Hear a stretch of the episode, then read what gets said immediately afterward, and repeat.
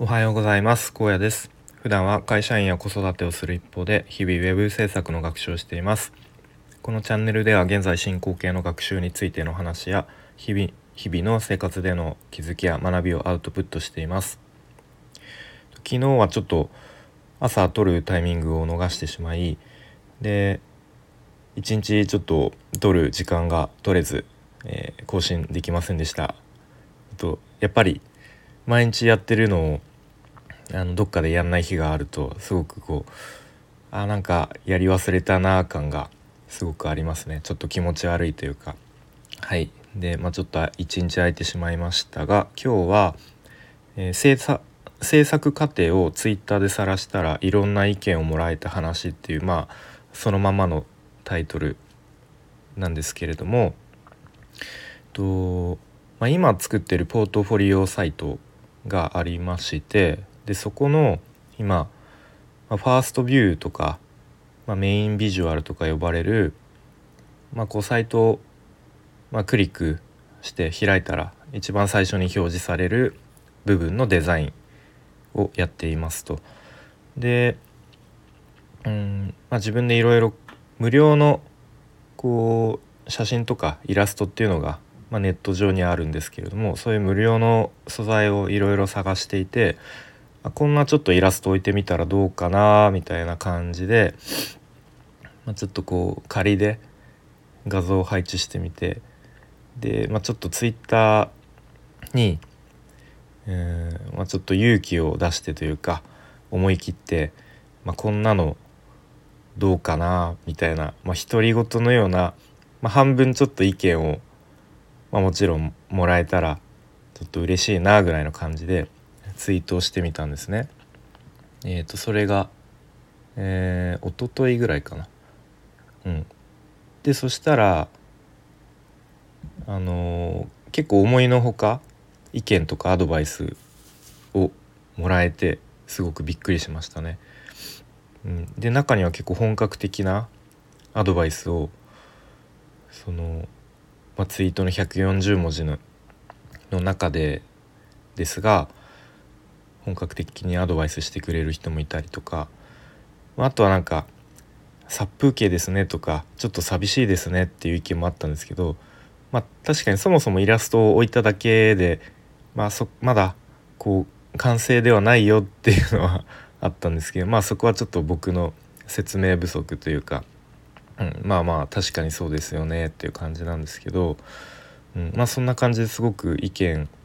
とかアドバイスもらったりあとなんかなんか応援してますとかも言ってくれたりまあ多分社交辞令というかではないと思うんですけどそれは正面から受けもうシンプルに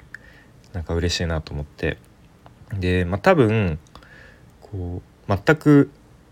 知らない人というかまあ、フォロワーだけど全然交流がない人が同じようなツイートしても、まあ、多分「いいね」押すぐらいかなと思いますね。でまあ僕の場合は、まあ、割と継続してツイッターで、まあ、発信と呼べるほどなんか大したことは発信してないですけど、まあ、ちょこちょこツイートしたりとか、まあ、少しずつでもフォロワーの方と、まあ、交流というかまあ、リップをあのやったししたりしてもらったりとかっていうのを続けてきたからうん、まあ、ちょっとこう応援したいなとか、まあ、何か役に立ちたいなみたいなことを思ってもらえたのかなと、えー、ぼんやりと思いましたね。であとはやっぱフォロワーの方ってほとんどこう同じように web 制作とかを学習してる人とかまあもちろん学習というかもう実際にあのうんフリーランスとして活躍してる人もいるのでやっぱこう同じ制作者だからこそ分かる部分もあると思ってやっぱ自分が制作してる時って誰かの意見とかアドバイスってもらいたいと多分思うのでで僕もなんか他の人がこうポートフォリオ完成しましたとか言ってこう URL を載せていたら、まあ、そこに飛んで、まあ、実際に自分でこう見てみてまあ簡単な感想とかをお伝えしつつ、まあ、ちょっとこの部分はこうしたらもっと見やすいと思いますみたいななんかそういう意見とかもするようにしていたので、うん、まあそれのこうが自分に、うん、返ってきたじゃないけど、まあ、そんな気もしていますね。でもしかしたらこのスタイフスタイフでそのポートフォリオの情報設計の部分で結構苦戦していた時のこう放送とかも聞いてくれたてた人もいるかもしれないんで、まあ、そういう部分も僕は結構こううん、まあ、自分のためでもある、まあ、自分のためがほとんどなんですけど、まあ、そういうところも聞いてくれて応援したいって思ってもらえたのかもなっていうふうに思いますね。うん、で、まあ、こんな感じでこう初学者初学者が勇気を出してこういうふうに制作過程を発信すると、まあ、意外にも応援してもらえる